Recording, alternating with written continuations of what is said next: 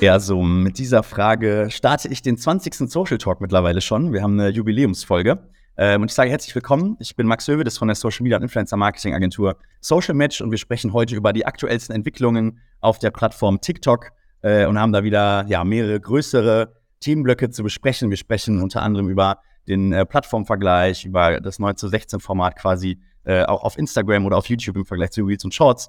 Wir haben ähm, mit Sven einen Experten, der sich um das ganze Thema TikTok SEO in letzter Zeit viel gekümmert hat und da viel erzählen will. Ähm, das Mysterium um den Secret Heating Button werden wir vielleicht zwischendurch auch mal beleuchten und sprechen am Ende auch noch über das Thema Shopping äh, und beleuchten den Hashtag TikTok Made Me Buy It. Ähm, zu diesen Themen habe ich mir natürlich wieder außer heute mal vier ähm, Expertinnen und Gästinnen eingeladen. Ähm, unten rechts begrüße ich nämlich zwei Leute in einer Kache, das ist ganz neu bei uns. Ähm, ich begrüße Jonathan Schöck und Alina Wachinger, die ja quasi seit Stunde eins auf TikTok unterwegs sind und äh, bis heute zu den erfolgreichsten TikTok-CreatorInnen äh, in Deutschland zählen und auch immer wieder gerne Insights auf LinkedIn dazu teilen. Ähm, herzlich willkommen erstmal an euch beide. Danke, ich habe alles an der Oben links haben wir dann Sven Oechler, ein bekanntes Gesicht äh, für uns beim Social Talk. Sven war schon in diversen äh, TikTok-Trend-Folgen beim Social Talk mit dabei. Ähm, er ist Social Media und vor allem auch TikTok-Experte und dabei auch Co-Founder von Pro and Me und äh, Frontpage TV und wird, wie gesagt, ähm, heute mal ein bisschen den Hype um das ganze Thema TikTok SEO auflösen. Herzlich willkommen an dich, Sven. Danke dir, Max. Ich freue mich, endlich mal wieder dabei zu sein. Sehr schön. Äh, und last but not least haben wir ein neues Gesicht beim Social Talk und zwar ähm, mit Marcel Meyer, ähm, ein Radiomoderator, der aber auch nebenbei sich eine TikTok Reichweite von über 1,5 Millionen FollowerInnen aufgebaut hat. Da sind wir gleich ganz gespannt, ähm, was es da für Hintergrund, Hintergründe gab. Ähm, auch ein herzliches Willkommen zum Schluss an dich, Marcel. Schön, dass du dabei bist. Danke für die Einladung. Danke. Ja, cool. Bevor wir starten, äh, vielleicht mal kurz einen Aufruf an alle ZuschauerInnen. Äh, stellt gerne immer wieder Fragen. Ich habe hier mein iPad nebenbei stehen und kann immer wieder in den äh, Live-Chat schauen. Äh, löchert gerne die Expertin mit Fragen. Ich werde immer versuchen, alles einzubinden. Äh, auch wenn wir viele Themen haben, sollte das natürlich im Vordergrund stehen, dass ihr auch eure Fragen ähm, stellen könnt. Und dann starten wir am besten auch direkt mit der ersten Frage. Und hier geht äh, mal in eure Richtung, Jonathan Alina. Ähm, ihr seid als CreatorInnen ja auf vielen Plattformen unterwegs, also TikTok, Instagram, YouTube, Twitch, auch LinkedIn mittlerweile. Ähm, was macht die, die, Plattform TikTok für euch so besonders, wenn ihr das auch mit, mit den anderen Plattformen vergleicht?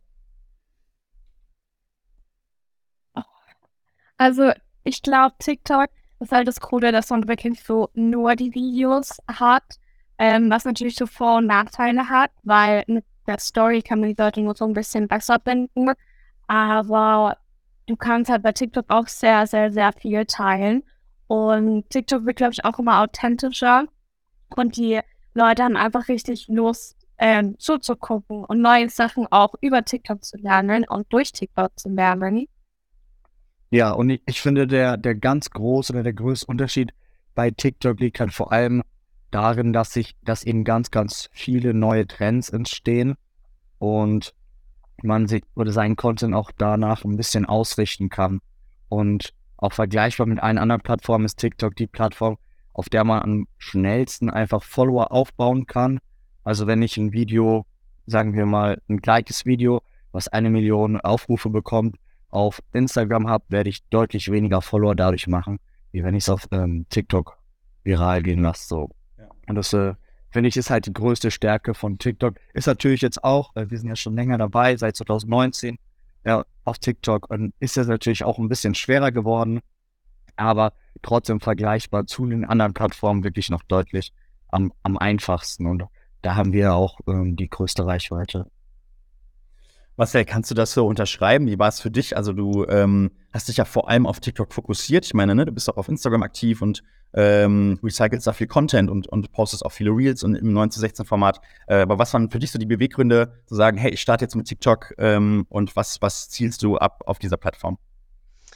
Naja, anfangs war es ja eigentlich nur ähm, so just for fun. Ne? Ich glaube, das ging uns allen irgendwie so. Corona-Pandemie, man hatte Langeweile und ähm, ich wusste anfangs ja gar nicht, was ich machen soll. Und dann habe ich wie so, ein, wie so ein kleines Kind einfach Leute angerufen, Telefonstreiche gemacht. Und äh, die gingen dann halt irgendwie total durch die Decke. War ich irgendwie vier Monate hintereinander irgendwie Platz 1 immer diese YouTube, äh, dieser TikTok-Rankings und so. Ja, und dann habe ich halt gesehen, ich habe Gefallen daran gefunden, ähm, habe es mir aufgebaut, aber wie Jonathan und Alina gesagt haben, ähm, es wird immer authentischer, es gibt natürlich immer viel, viel mehr CreatorInnen, die dazukommen. Und ähm, deswegen ähm, ist TikTok natürlich auch ein, ein, großes Game geworden und eine große Plattform für jedermann. Aber es macht mir nach wie vor noch Spaß, ähm, wobei ich mein Content äh, deutlich zurückgeschraubt habe. Ähm, auch wegen Radio und wegen Moderationssachen und so, dann fällt es leider ein bisschen, bisschen zurück. Aber trotzdem äh, macht mir Spaß und ich bin froh dabei zu sein.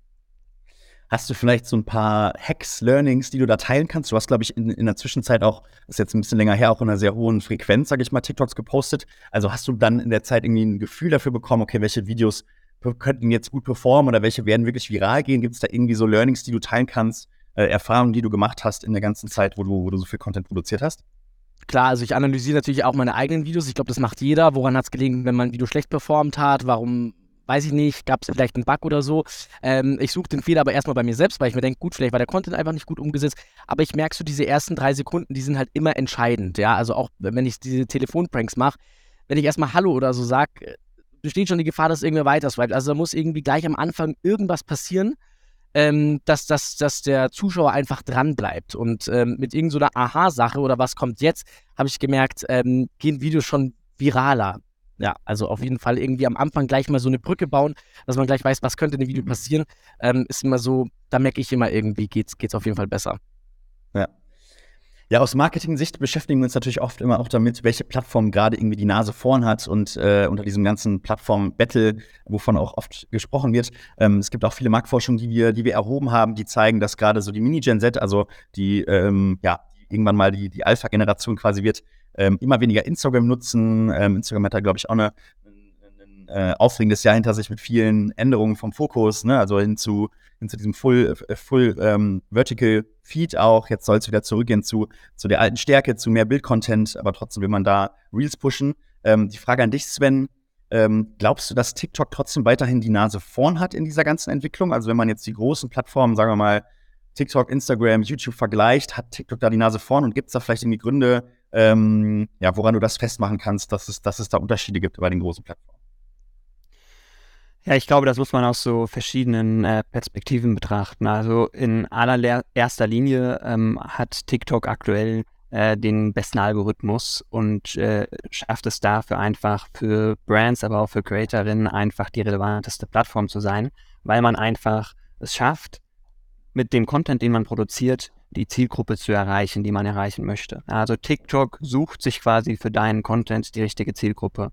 Und da geht es dann auch gar nicht gerade als Brand immer darum, viral zu gehen und eine Million Views zu machen oder so, äh, sondern immer häufiger äh, geht es für Brands auch darum, vielleicht nur 500.000 oder 10.000 Views zu machen und dafür aber genau die richtige Zielgruppe anzusprechen.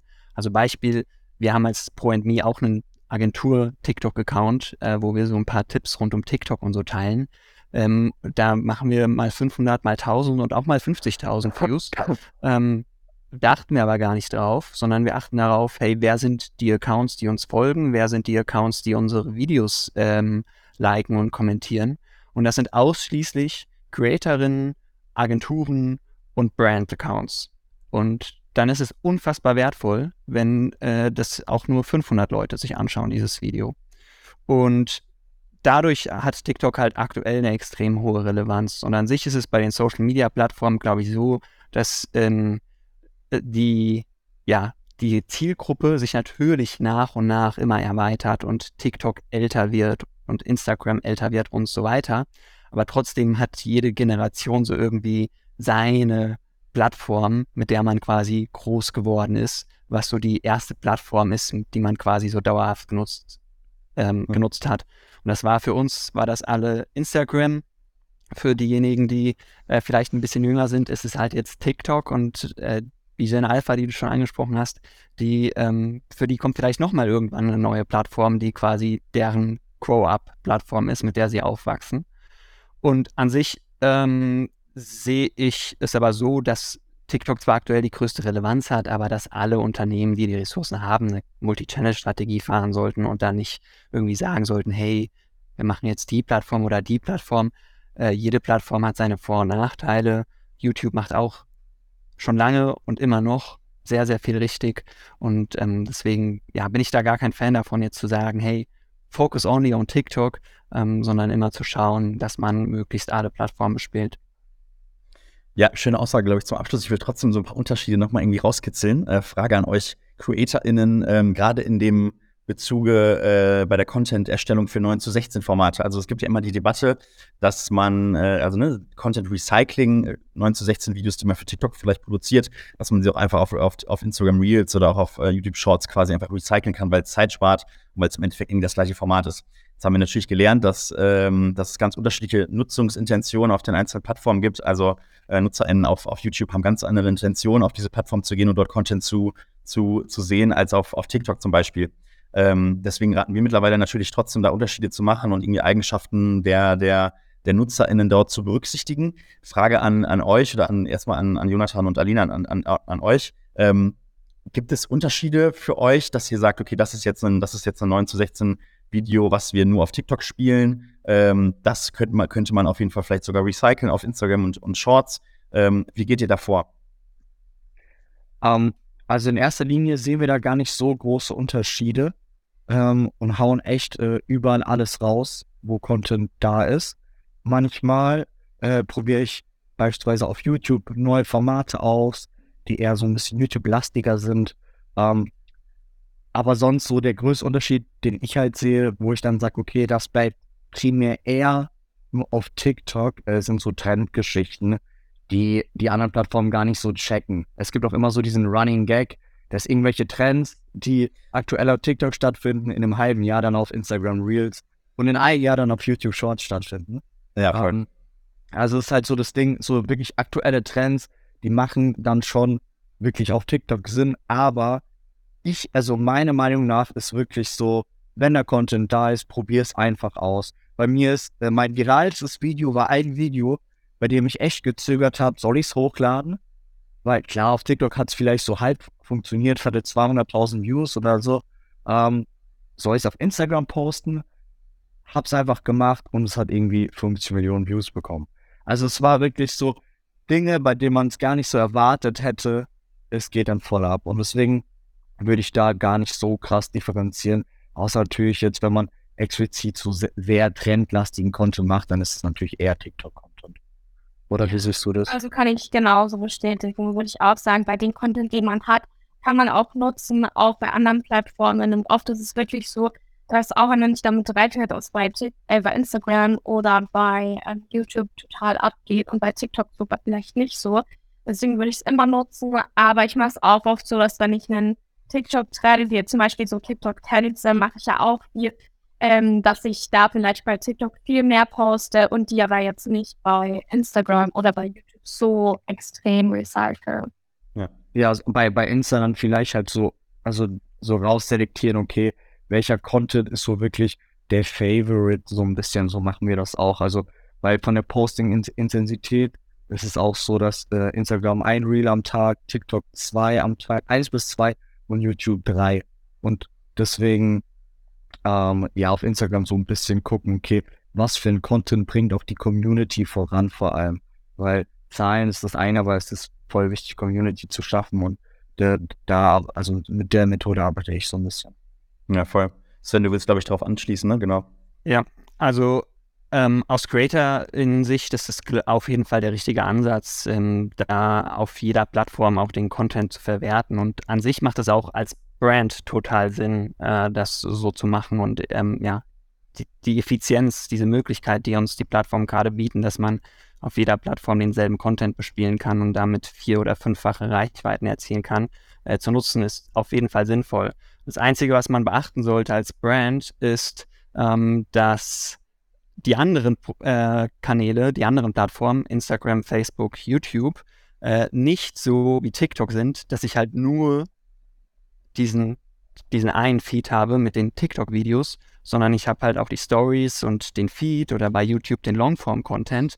Und da sollte man dann halt ganz genau schauen, ähm, wie wirkt sich das Ganze halt auf die Gesamtstrategie dieser Plattform aus. Wenn die Shorts, also die TikToks, die ich bei Shorts recycle, ähm, gar nichts mit dem Longform-Content zu tun haben, den ich ursprünglich als YouTube-Kanalstrategie geplant habe, dann sollte man sich überlegen, ob das wirklich Sinn macht oder ob ich dann äh, die Audience, die Zielgruppe meines YouTube-Kanals vielleicht nicht verwässere. Ähm, und da sollte man sich dann überlegen, okay, ist es dann wirklich sinnvoll, den Content dann auch wieder zu verwerten? Macht es gegebenenfalls Sinn, sogar als Brand einen Zweit-Channel zu machen, quasi einen eine TikTok-Kopie als Shorts-Channel. Ähm, das sollte man auf jeden Fall noch beachten. Ja, ich glaube, ganz wichtig, dass du da die Unterschiede zwischen CreatorInnen und Brands da hervorheb äh, hervorhebst. Ähm, Marcel, auch, auch aus deiner Creator-Perspektive, ich habe bei dir auch viel gesehen, dass du äh, 1916 Videos, wie gesagt, auch recycelst, auch auf Instagram bringst. Äh, Gibt es da auch Erfahrungen, die du teilen kannst, wie Videos dann vielleicht unterschiedlich performt haben oder ähm, ja, wie du da vorgegangen bist, äh, wenn du, wenn du Content recycelt hast? Ähm, genau, also ich mache immer omnipräsenten Content, dass ich einfach sage, ich kann ihn überall einsetzen. Also ich mache zum Beispiel auch kein YouTube Shorts. Ähm, fühle ich einfach jetzt nicht so, deswegen äh, bin ich immer auf Instagram und TikTok unterwegs. Ähm, bei mir ist es schon so, dass ich eher, ähm, wie soll man sagen, früher habe ich eher diesen Content gemacht, der die ganz junge Zielgruppe angesprochen hat. Ne? Also ich bin ja durchgestartet mit Telefonstreichen, das fanden so die, die jüngere Generation zwischen, ich sage jetzt mal 9 und 14 ganz lustig. Mittlerweile habe ich mich jetzt auch ähm, auf die ältere Generation fokussiert. Also aktuell ist mein, mein Fokus nur ab äh, 22 bis 29.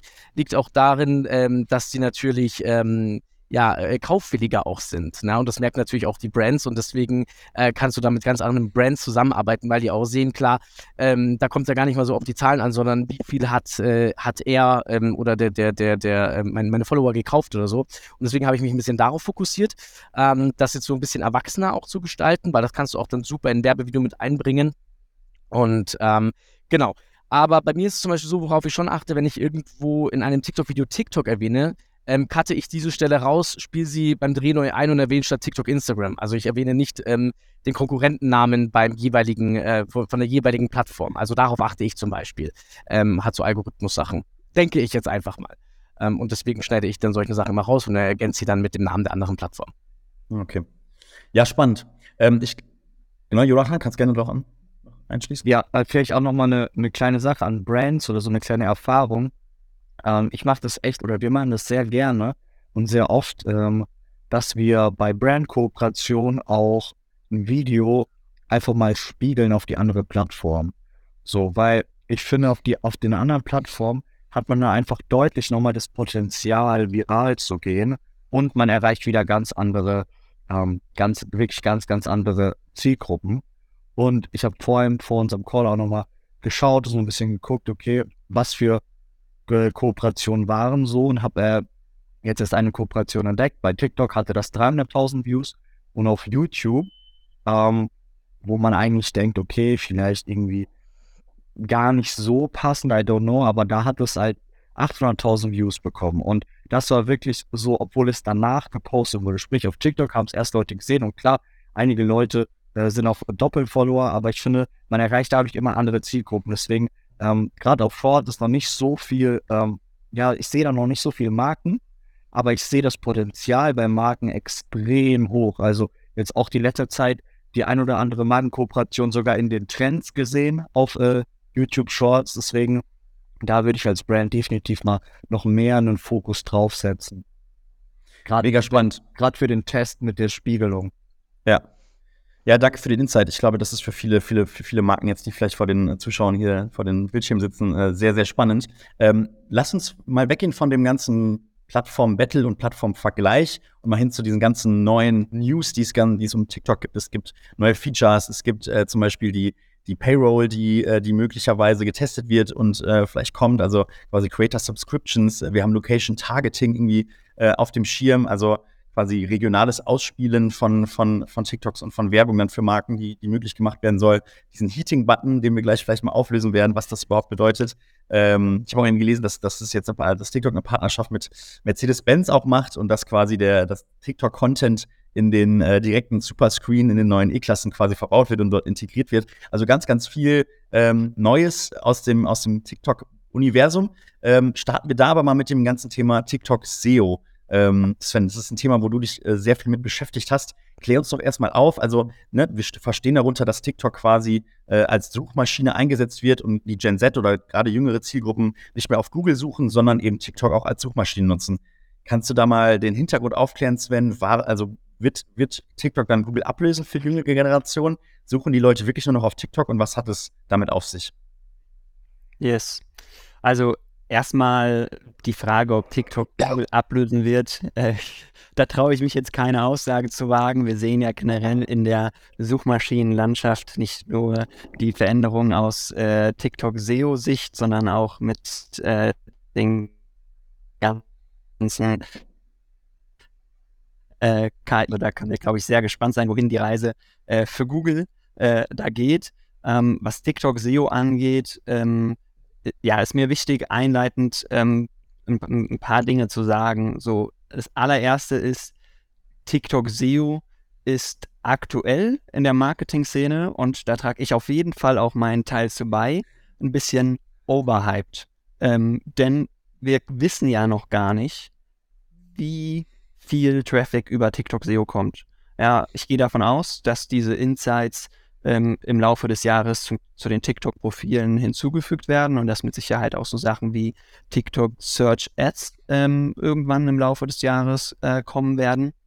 Aber aktuell haben wir ja keine Ahnung, wie viele wie viel Prozent der Views kommt jetzt wirklich über eine Suche zustande. Wir wissen, wie viel kommt über das Profil zustande, wie viel kommt über Folge ich Page und wie viel kommt über For You Page. Aber wie viel kommt über SEO? We don't know. Ähm, Trotzdem kann man natürlich beobachten, anhand des eigenen Nutzerverhaltens, anhand des Nutzerverhaltens von Freunden und so weiter, ähm, wofür ist TikTok SEO eigentlich relevant? Also ganz kurz vielleicht vorab nochmal, was bedeutet TikTok SEO eigentlich? Ihr habt rechts oben so, einen kleinen, so eine kleine Lupe, da könnt ihr draufklicken, dann könnt ihr da einen Suchbegriff eingeben und dann bekommt ihr eine Suchergebnisseite mit ganz vielen TikToks vorgeschlagen. Und das Ziel ist mit TikTok SEO halt eben zu den für euch relevanten Suchbegriffen auf dieser Suchergebnisseite zu ranken. Beispiel, wenn man nach TikTok-Agentur sucht, kommt man auf uns, Me. Ähm, und ja, das ist eben das Ziel, dass man da als Brand oder dann auch als Creator rankt. Und ja, da gibt es natürlich verschiedene Tricks, äh, wie, wie man das machen kann und wie man dafür für TikTok SEO und so weiter rankt. Und ähm, ja, äh, das sind ganz viele verschiedene operative Sachen, die man da machen kann. In allererster Linie sollte man sich, glaube ich, fragen, macht das für meine Brand Sinn? Das bedeutet, bin ich, kreiere ich Content, nach dem gesucht wird?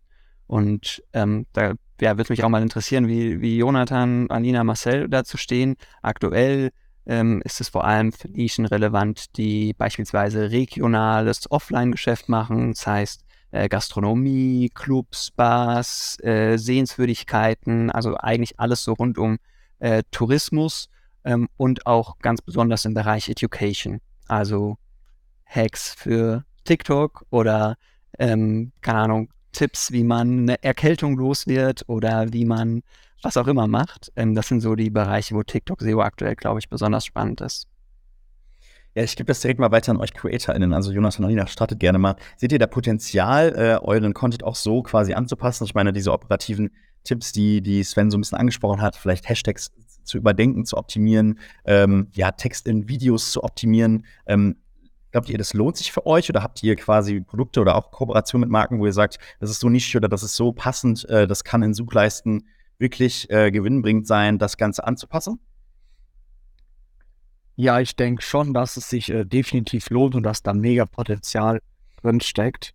Ähm, es ist halt auch voll der Wandel zu sehen. Also wir sind sehr Lifestyle-lastig unterwegs, aber trotzdem ist da einfach für uns wichtig zu gucken, okay, in welche Nische wollen wir uns positionieren und wie kommen wir da rein.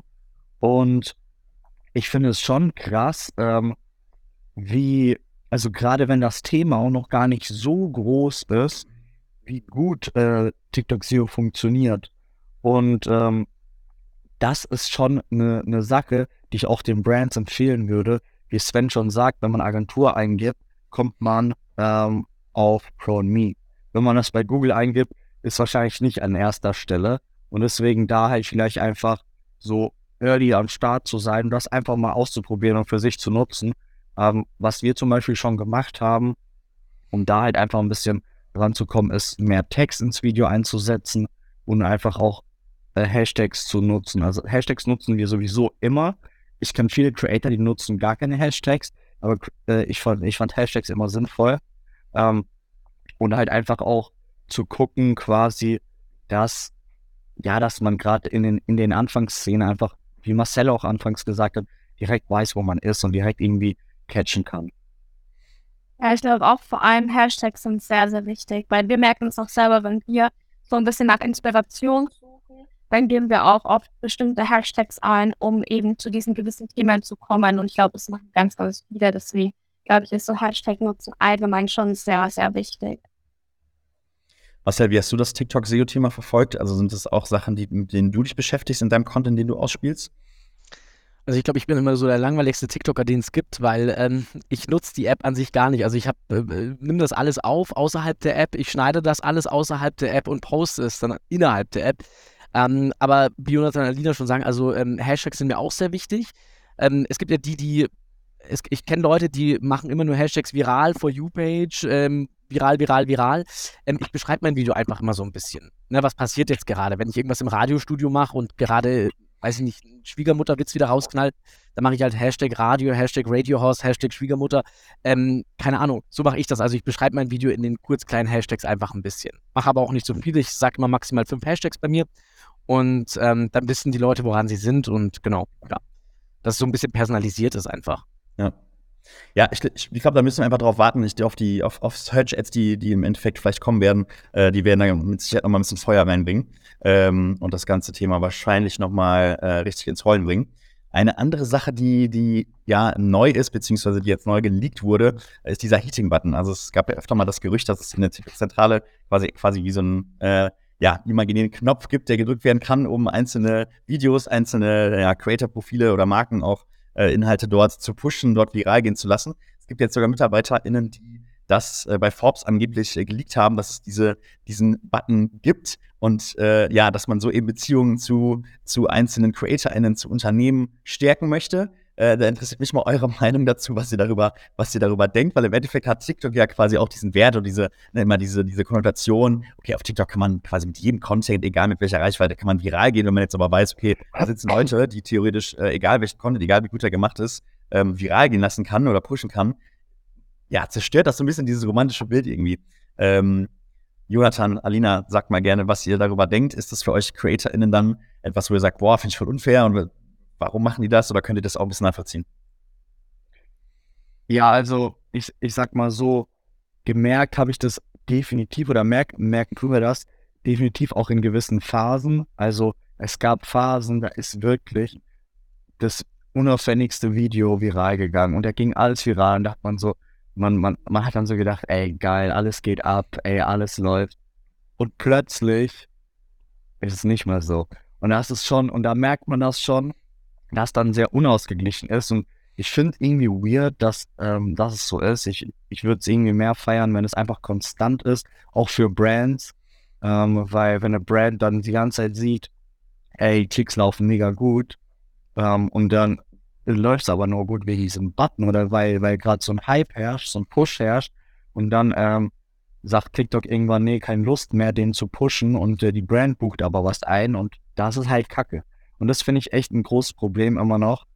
Und da würde ich mir definitiv mehr Konstanz wünschen, aber ich beobachte das echt krass bei anderen Creatoren auch. Also äh, das ist definitiv auch da. Ja.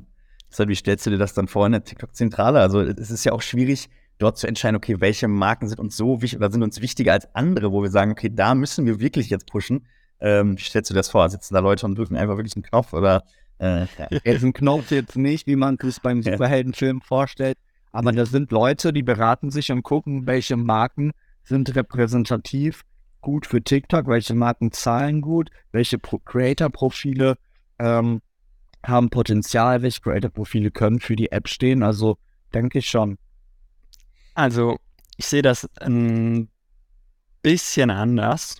Ähm, also, ich glaube nicht, ehrlich gesagt, dass jetzt zum Beispiel die Fluktuation oder die, die, ähm, ja, die Unterschiede in den Views jetzt beispielsweise bei äh, euch, Jonathan und Alina, dass die äh, durch den TikTok-Heat-Button ausgelöst werden. Ähm, es ist ja nie ein Geheimnis gewesen, äh, zumindest, also in der Marketing-Bubble war das ja, glaube ich, jedem bewusst, dass TikTok Initiativen hat und Programme hat, um bestimmte Arten von Unternehmen oder bestimmte Arten von Creatorinnen auf die Plattform zu bekommen und dass diese dann auch bewusst geboostet werden. Ja, sei es, dass es Lernen mit TikTok gewesen ist, sei es, dass es jetzt letztes Jahr irgendwie die Mädels von der Fußball-Europameisterschaft, von der, der Frauennationalmannschaft gewesen sind, äh, sei es, dass es einfach, ich sag mal, Oldschool-Celebrities gewesen sind, die halt auf die Plattform kommen sollten, um den ganzen Trust zu geben, die ganzen Fußballprofis, Musiker und so weiter. Ähm, das war ja ganz klar zu beobachten. Äh, das hat man an den Engagements gesehen, an den Engagementraten, die teilweise unfassbar schlecht waren und trotzdem viele Views bekommen haben und so weiter.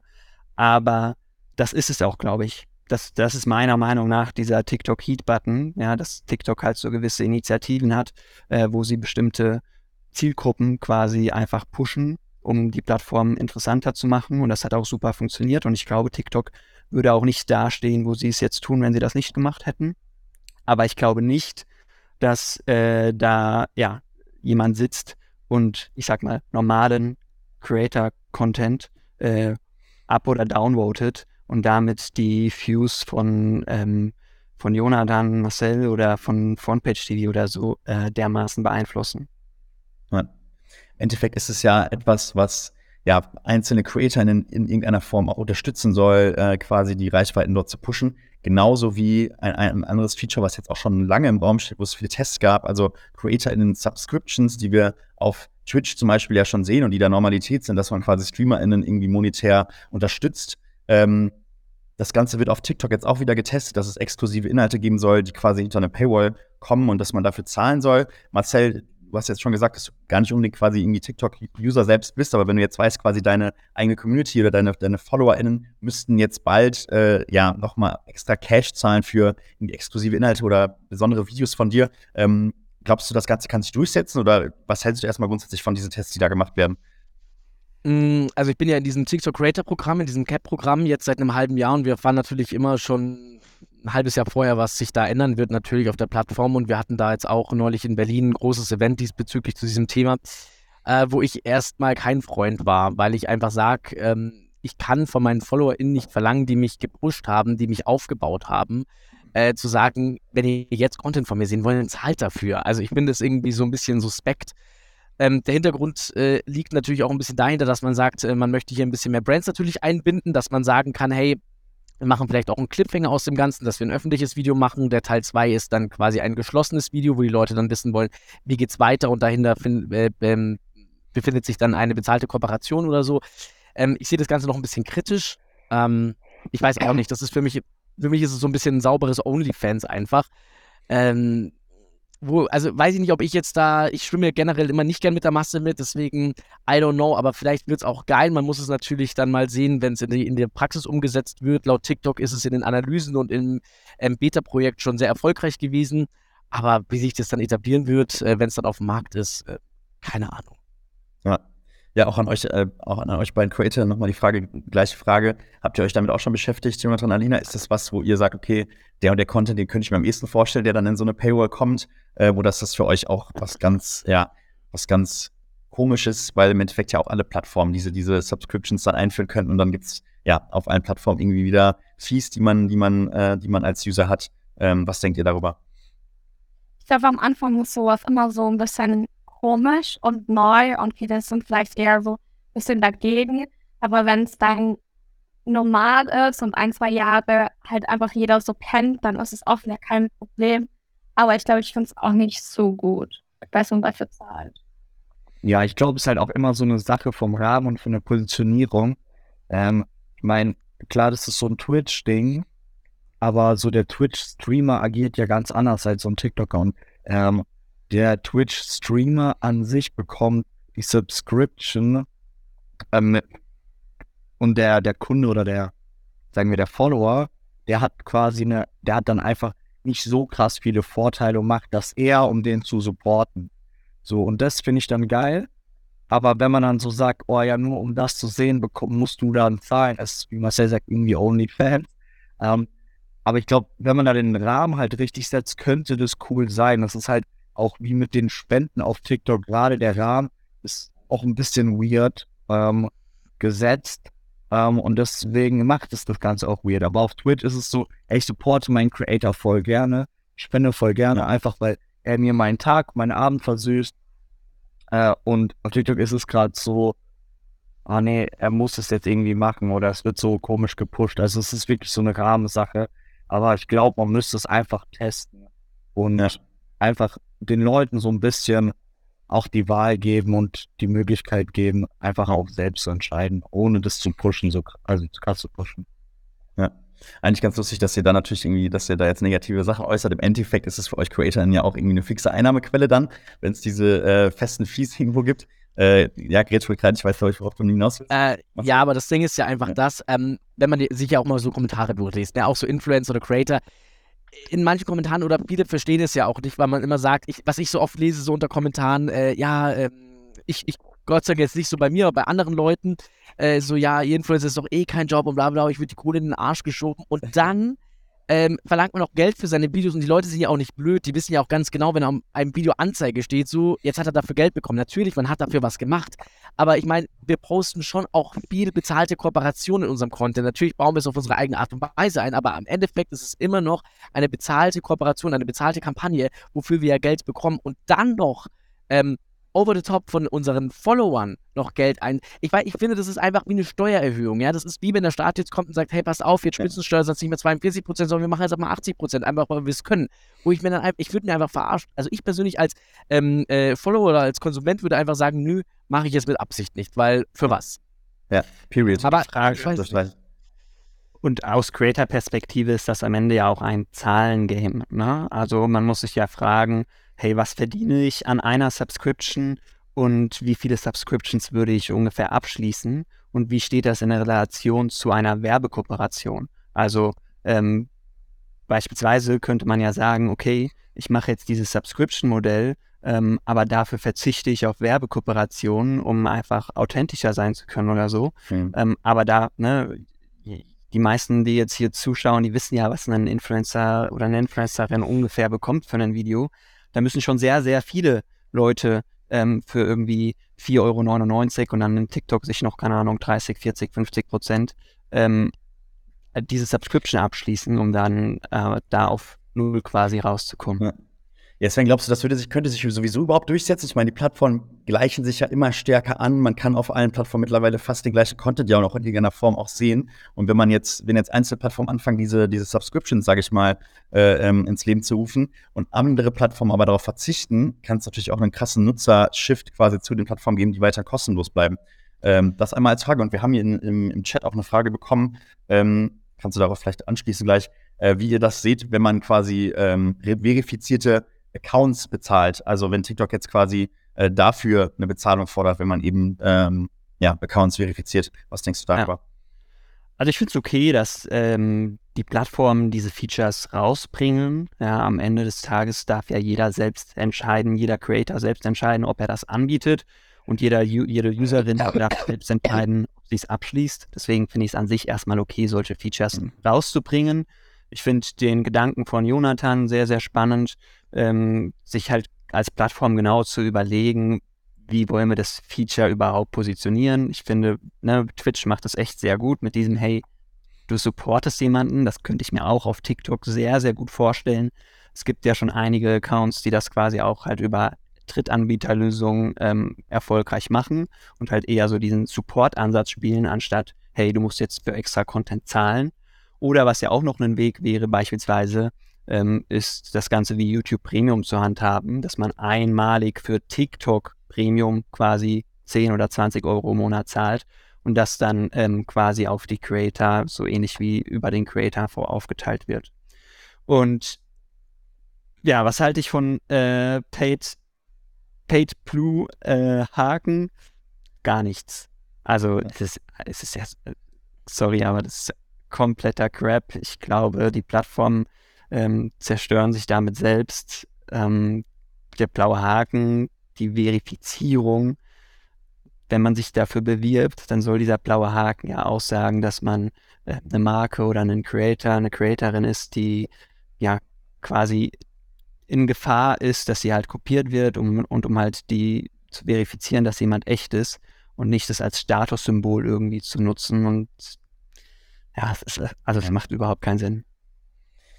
Ja, finde ich gut, dass das ein guter Schluss hat zu diesen ganzen News-Themen. Wir haben nämlich noch einen großen, einen großen ähm, Themenblock, den wir noch ein bisschen besprechen wollen. Das ist das ganze Thema Shopping. Ähm, der Hashtag TikTok made me buy it. Ähm, ja, Shopping auf TikTok ist im Endeffekt ja, äh, kommt aus dem Ursprung quasi, dass das UserInnen oder NutzerInnen sich dort inspirieren lassen äh, von Produkten. Auf Instagram gilt das genauso, aber dass trotzdem man im Ende, im Endeffekt dann auf Shopify oder auf Amazon ähm, gekauft wird. Äh, trotzdem geben irgendwie, ich glaube, fast jeder zweite TikTok-User gibt an, dass er schon mal ähm, ja, ein Produkt über TikTok oder wegen TikTok, das ist dann diese Inspiration, ne, wo man, wo man, wo man aufpassen muss, ähm, gekauft haben. Ähm, Sven, du hast mir zum Beispiel jetzt auch letztens du hast mal erzählt, dass du aus Kapstadt wiederkamst und äh, am, am Flughafen in der Buchhandlung auch den Hashtag BookTok äh, gesehen hast. Wie groß ist denn diese ganze Entwicklung um, um TikTok Made Me Buy It noch und was gibt es da vielleicht als Ausblick ähm, in der Zukunft für E-Commerce-Integration, dass das Shopping in der App vielleicht auch wieder stärker wird oder anfängt stärker zu werden? Ja. Ja, also ich glaube, es hat noch keine Plattform so einen ja, gesellschaftlichen Einfluss gehabt wie TikTok, sodass auch ähm, ja diese Begriffe wie TikTok made me buy it oder BookTok oder so, dass die so im Mainstream ankommen und in sämtlichen Buchhandlungen es dafür eigene Regale gibt und so. Also dass äh, das TikTok so schon sehr, sehr stark als äh, ja, Inspirationsquelle und ähm, ja, als, als Commerce-Treiber am Ende des Tages. Ähm, trotzdem glaube ich, dass ja es bei uns in der westlichen Kultur quasi ähm, nicht so funktionieren wird wie in China und dass wir auf TikTok, ähm, auch wenn TikTok jetzt wahrscheinlich sehr intensiv es ausprobiert, dass es nicht funktionieren wird. Wir sehen es bei Instagram und Shopping am Ende des Tages über Amazon oder halt über Shopify oder so stattfindet und wir TikTok ähm, als Inspirationsquelle nutzen. Und am Ende des Tages klicken wir dann trotzdem in der Werbeanzeige auf den roten Button, der zu Amazon oder zu Shopify führt. Ja. Marcel, du hast ja gesagt, du bist gar kein wirklicher TikTok-User. Ähm, siehst natürlich trotzdem diese Entwicklung, dass Social Commerce dann auf den Plattformen äh, immer größer wird und dass natürlich die Plattformen irgendwie daran arbeiten, äh, die Shops auch in App quasi äh, zu ermöglichen. Was ist deine Meinung so dazu? Also glaubst du, dass das hat äh, Hand und Fuß oder glaubst du, dass NutzerInnen trotzdem sich weiterhin auf so seriösere Seiten wie irgendwie Websites, dann irgendwie Shopify-Anbindungen äh, oder Amazon durchklicken? Ich glaube, es kommt immer darauf an, wie der Creator es rüberbringt. Ja, also wenn du ähm wenn du eine sehr enge Community-Bindung hast, sehr glaubwürdig und authentisch bist und auch nicht für, für jeden Blödsinn wirbst. Also ich bin zum Beispiel auch sehr kritisch in Kooperationen, die ich annehme. Ich ähm, nehme Produkte einfach an, zu denen ich stehe, wo ich auch sage, ich würde sie wirklich privat nutzen, weil nur so kannst du sie auch gut verkaufen und nur gut werben. Ähm, da kann ich mir dann schon gut vorstellen, dass das ähm, greift, aber ich glaube, das braucht doch erstmal Zeit. Das muss, äh, das muss irgendwie, äh, das ist ja auch eine Vertrauenssache irgendwie. Ähm, aber ich, ich sehe dem Ganzen gar nicht so negativ entgegen. Nö. Und für euch, Jonathan und Alina, viele sagen natürlich auch immer, dass die ganze Umgebung auf TikTok ähm, noch sehr, ja, so unseriös ist, dass zumindest dann die, die Instagram-Shop-Anbindung oder dass das zumindest eher auf Instagram auch gekauft wird. Ähm, wie ist das für euch? Ist TikTok einfach ein Umfeld, wo ihr, wo ihr Käufe nicht, ja, vollenden wollt, wo, wo ihr dann euch doch auch weiterklickt? Oder glaubt ihr, das hat trotzdem für, für die jungen Generationen, die im Endeffekt dann mit TikTok auch groß werden und für die die Umgebung auf TikTok dann eben, ja, ganz nativ ist, ähm, eine Chance? Willst du was sagen? Ja, ich glaube, wenn es besser ausgebaut wird, dann könnte das auf jeden Fall noch besser funktionieren. Aber ich glaube auch, dass TikTok schon eine krasse Inspiration ist für Leute, was sie kaufen. Ähm, das merke ich selber auch. Also selbst ich als Influencer lasse mich oft influenzen und sehe oft irgendwelche Produkte, die ich zum 10.000 Mal auf meiner For You-Page sehe und mir denke, okay, jetzt gehe ich aber dann irgendwie zu DM oder zu Rossmann oder so und kaufe mir das. Ähm, das, glaube ich, ist schon, da macht das TikTok auf jeden Fall sehr, sehr gut. Ähm, aber so, dass man wirklich bei TikTok direkt kauft, habe ich jetzt zum Beispiel noch nie gemacht. Nee, nee, ich, ich auch noch nicht. Äh, auf Instagram aber auch noch nicht. Aber wie Alina auch sagt, diese, diese Macht, die TikTok hat, so wirklich so eine Viralität eines Produkts zu erzeugen, ist wirklich etwas, was wir noch nie gesehen haben auf den anderen Plattformen. Und ich finde es schon wirklich krass. Und deswegen könnte ich es mir vorstellen, dass es, wenn man es cool und authentisch macht, bei günstigeren Produkten ähm, auch funktionieren kann. Also gerade bei E-Commerce-Produkten kann da, also kann ich mir einfach gut vorstellen. So, aber also was, was TikTok da bei gewissen Produkten macht, äh, ist wirklich verrückt. Also wichtig ist da vielleicht auch immer, ja, zu gucken, dass der, da, dass das Produkt einfach auch authentisch dargestellt wird. Also auch krasse Story, so jetzt irgendwie im letzten halben Jahr ähm, hat sich ein Dönermann einfach gedacht, ey, ich gehe jetzt einfach live, wie ich meinen Döner zubereite. Und Sven und ich äh, waren dann auch tatsächlich da und da war ähm, eine Riesenschlange und dieser Döner äh, hat einen mega Hype bekommen. Jeder war da, auch alle Influencer sind hingegangen, haben mich eingeschlossen und haben an sich kostenlose Werbung gemacht, weil es halt einfach so ein Ding war. Oder die TikTok-Leggings so. Plötzlich äh, hatte jede zweite Dame die TikTok-Leggings ausprobiert. Und das war einfach eine normale Leggings, aber der Name war schon TikTok-Leggings, die gerade TikTok-Leggings. Und das war schon krass oder ist für mich echt äh, ein neues Phänomen, weil ich so noch nicht gesehen habe. Deswegen, warum, warum nicht auch ähm, in der App kaufen? So, weil wenn es cool gemacht ist und seriös ausschaut, dann warum nicht? Und ich glaube, es muss leicht gemacht sein, dass wirklich die Leute das easy peasy kaufen können, weil das ist ja auch oft, dass man von dem Link zu dem Link geht und das ist dann schon bei vielen einfach zu kompliziert und zu langwierig. Also wenn es so easy und leicht umgesetzt wird, dann glaube ich, könnte es schon gut funktionieren. Ja. Ja, da, da, gehen wir jetzt schon in diese Richtung äh, Ausblick, was, was dieses Jahr vielleicht kommen kann oder was auch in der Zukunft auf TikTok irgendwie passieren kann. Ähm, deswegen so ein bisschen jetzt eine Abschlussrunde, wo wir vor allem nochmal stark darauf eingehen, was wir Marken irgendwie empfehlen können, gerade in, in Bezug auf Kooperation auf TikTok, was da wichtig ist. Ich meine, ihr seid alle TikTok-Expertinnen äh, in, in allen euren Bereichen. Ähm, Sven, ich habe bei dir einen ganz spannenden Satz auch irgendwie gelesen, dass du ähm, prognostiziert hast, dass 2023 quasi das letzte Jahr sein wird, wo man als Marke oder auch als Creator, äh, wo es möglich quasi ist, äh, organische Reichweiten auf, auf TikTok zu erzielen. Ähm, jetzt gibt es aber noch ganz viele Marken, die sich irgendwie gar nicht trauen, auf TikTok äh, zu starten oder dort erste Schritte zu gehen. Was, äh, was kannst du denen als, als, als Gründe so direkt mal ans, ans Herz legen, dort äh, zu starten? Ja, ja, die Plattformentwicklung oder die Plattformdynamiken sind ja jedes Mal die gleichen. Ne? Das äh, war bei YouTube so, das war bei Facebook so, das war bei Google so, das war bei Instagram so. Äh, und es ist auch schon länger bei TikTok zu sehen. Äh, das User, Userinnenwachstum lässt nach. Äh, also die, die Wachstumskurve ähm, fällt deutlich geringer mittlerweile aus, weil einfach schon unfassbar viele Userinnen auf der Plattform drauf sind und der Content steigt aber immer, immer stärker an. Es kommt immer mehr Content auf die Plattform. Das heißt, äh, ja, wir konkurrieren mit immer mehr anderen Videos um die Aufmerksamkeit auf der For You-Page. Das ist eine Sache von Anfrage und äh, Nachfrage und Angebot. Ähm, und TikTok löst das natürlich, indem sie einfach zu Unternehmen gehen und sagen, hey, äh, haben, haben wir nicht mehr so viel organische Reichweite wie vor zwei Jahren, aber hier ist eine Möglichkeit, zahl uns doch einfach ein bisschen Geld und dann bekommst du wieder genauso viel Reichweite wie vor zwei Jahren. Ähm, und das wird sich halt äh, ja in den nächsten Jahren immer mehr ähm, ja, weiterentwickeln. Ne? Und wenn wir zurückschauen, bei Instagram hatte man am Anfang 2000 Follower und 20.000 Impressions. Äh, mittlerweile hat man 2000 Follower und keine Ahnung, 200 Impressions. Ähm, und bei TikTok äh, macht es quasi dieselbe Entwicklung durch. Ein Unterschied gibt es noch. TikTok ist nach wie vor ein Content Graph, eine Content Graph Plattform und keine Social Graph Plattform. Das heißt, wenn du richtig geilen Content machst, wirst du immer organische Reichweite bekommen. Aber es wird halt immer, immer schwieriger, weil der Anspruch an geilen Content halt immer, ja, ähm, immer größer wird. Ja.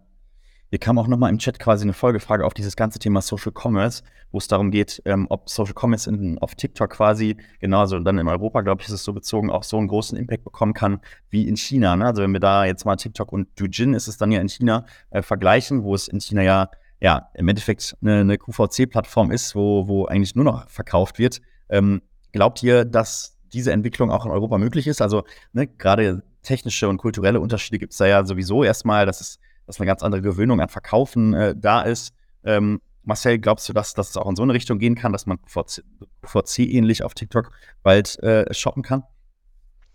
Ähm, kann ich mir vorstellen, nur ich äh, glaube so in, in, Europa, beziehungsweise vor allem auch in Deutschland, ähm, wir sind ja so Gewohnheitstiere. Ne? Wir wollen ja eigentlich von der Norm immer erstmal nicht weg, weil wir sagen, es war ja damals schon so, warum ist das jetzt? Ich glaube, der Start könnte ziemlich schwierig werden weil die Leute da auch erstmal kein Vertrauen haben oder dem Ganzen nicht so viel Glauben schenken. Aber wenn das erstmal irgendwie einer vormacht, ist es so, ja, wie ein, wie ein Video, ja. Jetzt schaut sich einer an, der teilt es dann, sagt, hey, voll geil, dann geht's viral. Also ich, ich, TikTok ist halt eine App, die ist für alles offen. Und äh, ja. ich würde niemals nie sagen. Von daher, ähm, werden wir sehen, was die Zukunft bringt. Aber vorstellen könnte ich es mir in ferner Zukunft auf jeden Fall, ja. Ja, jetzt kommen wir ähm, grundsätzlich mal zu der, zu der letzten Frage, wo wir uns nochmal mit Brands beschäftigen. Ich habe mal nochmal ein Beispiel mitgebracht, und zwar von Aldi Nord, die ja mit äh, Jeremy Fragrance gerade zusammenarbeiten. Es kam gestern nochmal äh, ein cooles TikTok raus. Ich werde es mal hier einmal einblenden und hoffe, ihr könnt es sehen. Ah! Ich darf das Brot aufreißen für dieses Video und es riecht so geil. Einer der geilsten Gerüche, die es gibt auf diesem Planeten. Frisch gebackenes Brot Jetzt bei Aldi! Also ne, in seiner Art und Weise natürlich eine super passende Kooperation. Äh, sehr, sehr witzig umgesetzt. Die Abschlussfrage an euch. Ne? Wir haben ja hier viele Brands auch im, im Publikum sitzen. Was muss man als Brand oder wie muss eine Kooperation als Brand geplant werden ins, im Jahr 2023, um eben maximal erfolgreich zu sein? Äh, gerne einmal in der Reihe rum. Sven, starte du gerne mal und das ist dann so ein bisschen das Abschlusswort von euch allen. Ähm, wo ihr einfach mal einen Ausklip gebt und nochmal die letzten Tipps und Learnings raushaut, äh, die ihr da Brands empfehlen könnt, äh, um eben ja, erfolgreiche Kooperationen zu fahren. Ja. Also im Idealfall ähm, macht man es wie Aldi Nord und bucht sich für sehr viel Geld den einfach aktuell gehyptesten Creator äh, im deutschsprachigen Markt. Ähm, und was da natürlich auch ähm, ja dazu führt, dass dieses so erfolgreich ist und was ja sich auch jede Brand abschauen kann, ist, wenn es für so einen Wow-Effekt sorgt und es jetzt nicht die klassische Kooperation ist. Klassische Kooperation wäre Parfümmarke oder Fashionmarke geht zu Jeremy Fragrance und bringt halt ein weißes Hemd oder ein neues Parfum oder so raus. Ähm, und dass man da so ein bisschen um die, um die Ecke denkt, das ist natürlich sehr, sehr geil. Das sorgt aber halt auch nur für einen Wow-Effekt, wenn es halt in Kombination mit so einem Star ist, der halt einfach, den halt einfach jeder kennt. Ähm, es kann aber auch ein kleinerer Creator als Jeremy Fragrance sein, aber es muss dann halt in einer bestimmten Nische ein Star sein. Ne? Also muss jetzt nicht 6 Millionen Follower haben. Man könnte jetzt auch in der Fitnessbranche mit jemandem arbeiten, der 600.000 Follower hat, ähm, den aber halt in Fitness-TikTok äh, jeder kennt. Ähm, und ja, gleichzeitig ähm, sollte man halt an den Creatorinnen einfach ähm, kreative Freiheit lassen, beziehungsweise ähm, wenn man das Konzept schreibt, sich halt einfach in die Haut des Creators hineinzuversetzen. Also ich glaube jetzt ehrlich gesagt nicht, dass die Idee äh, von Jeremy gekommen ist, sondern ich glaube, dass ähm, Aldi beziehungsweise deren Agentur einfach einen sehr guten Job darin gemacht hat, sich in Jeremys Lage hineinzuversetzen und zu überlegen, hey, was fände ich als Creatorin eigentlich geil? Wo, wo, wo hätte ich Bock drauf, ähm, ja, in der Werbung quasi platziert zu sein? Ja. Ja, Marcel schließt direkt an gerne. Also, wie kann man sich bei diesem ganzen Überangebot von Content irgendwie noch als Marke hervorheben? Genau, ich muss ähm, äh, Sven da total recht geben. Entweder macht man macht mal komplett das Gegenteil, dass man einfach sagt, okay, ähm, wow, das kommt jetzt von dir. Also bei mir habe ich es jetzt zum Beispiel gesehen, ich hatte jetzt vor ein paar Wochen ein Angebot mit einer, ähm, mit einer Brand, die Sextoys herstellt und ich war noch ein bisschen so, oh, soll ich es wirklich machen? Ne? Ist ja auch ein bisschen so ein Tabuthema. Und ich habe es einfach mal durchgezogen, weil ich es auf meine Art einfach gemacht habe. Ne? Also wir hatten auch ein bisschen ähm, Diskussion, weil die meinten auch, er zeigt das Produkt in den ersten drei Sekunden. So sieht man es ja auch immer in den Briefings, wo ich dann immer sage, ja, aber dann swipet jeder weiter. Also ich habe mich dann auch mit denen zusammengesetzt und gesagt, lasst es mich einfach mal machen. Ich mache es mal auf meine Art und Weise, wir probieren es. Ähm, war eine Instagram-Kooperation, weil ich bei TikTok ein bisschen Angst hatte, dass dann gesperrt wird, man weiß ja immer nie. Ähm, und war trotzdem für eine Brand super cool. Ich glaube, äh, 400.000 Aufrufe und so für eine Anzeige ist eigentlich eine super Zahl bei Insta und so. Ähm, und genau das finde ich ist ganz wichtig, dem, dem, dem Creator die eigene USP einfach zu lassen. Einfach zu sagen, hey, mach's auf deine Art und Weise, setz es so um, wie du es machst, sei authentisch, ähm, baus ein, wie deine Followerschaft das einfach gewohnt ist, dass man ich mag ja das Wort Schleichwerbung nicht, aber dass man einfach gar nicht weiß, ne, also ich habe auch schon von ein paar Leuten bekommen, öh, was ist jetzt Werbung krass, ich habe es erst bei Anzeige gesehen so. Und ich finde, genau das ist dann so ein Erfolgsgeheimnis, auch für eine Brand, die sich ja dann auch bei den Followern mega sympathisch macht, ähm, zu sagen, cool, er oder sie durfte es auf seine Art und Weise umsetzen, wie Jonathan und Alina. Wenn man jetzt sagt, macht mal was, aber macht es auf eure Couple-Art und Weise so. Und das ist halt dann, so kennst die Follower von den beiden und so finden sie ja dann nicht nur die beiden nach wie vor sympathisch, sondern auch die Brand, weil sie sagen, hey, voll cool gemacht. Und genau das finde ich ist ganz, ganz, ganz, ganz wichtig. Also weg von diesem Standard-Briefing und halte das Produkt so in die Kamera und schau bloß, dass der Schriftzug drauf ist, sondern einfach mal sagen, mach einfach, arbeite es einfach mit ein. Ja. Ja, Jonathan, ihr habt das letzte Wort, äh, auch nochmal eure Insights, die ihr auch oft auf LinkedIn schon teilt, aber was könnt ihr auch nochmal ähm, teilen, wie man als Marke erfolgreich sein kann in 2023 auf TikTok?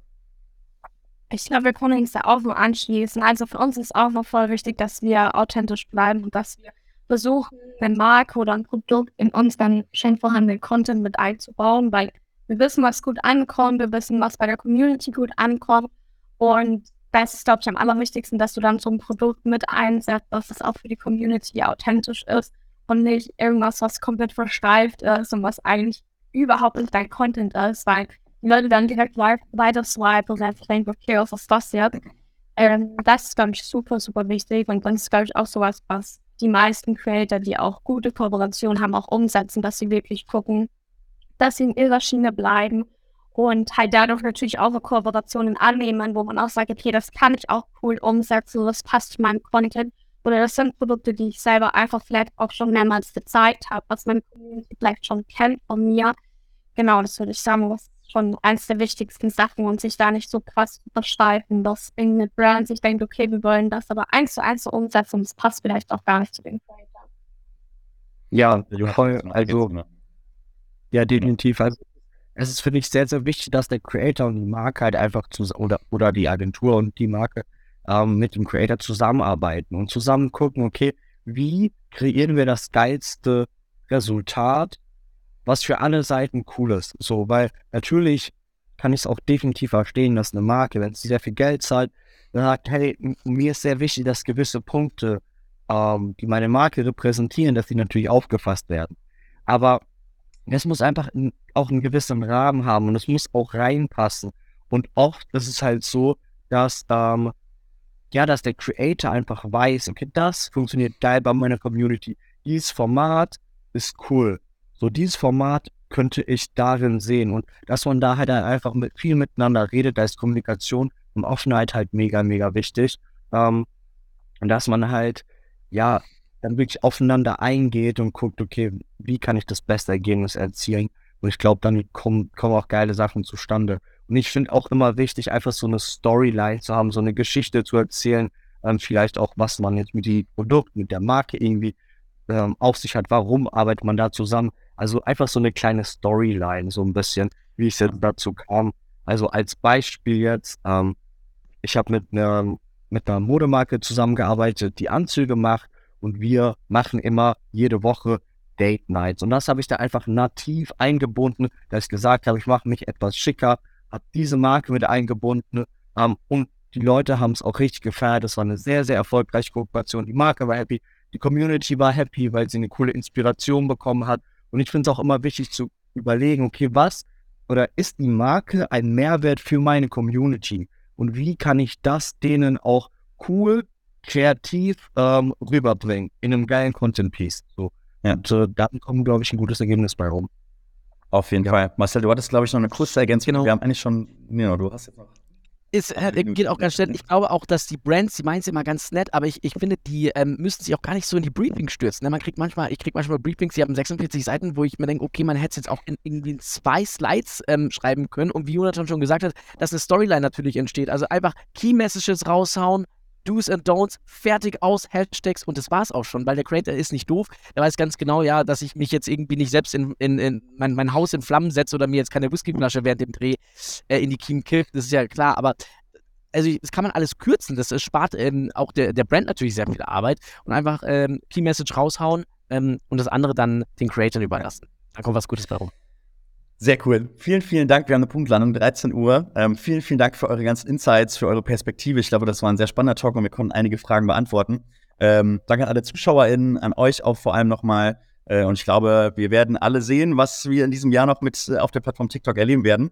Ähm, an alle Zuschauer, schaut gerne sonst in unserer letzten Folge auch nochmal rein. Da haben wir einen äh, Trend Forecast für das Jahr auch gemacht, wo wir auch TikTok Thema war. Da war Jason Modemann dabei, der Tim Jaschke und Annika Teller. Und unsere nächste Folge, also der 21. Talk, wird dann mit Charles Barr sein. Der wird Ende März rauskommen und die ganzen Folgen werden wir dann auch als Podcast alle raushauen. Vielen, vielen Dank. Bleibt ständig mutig auf TikTok und äh, bis bald mal.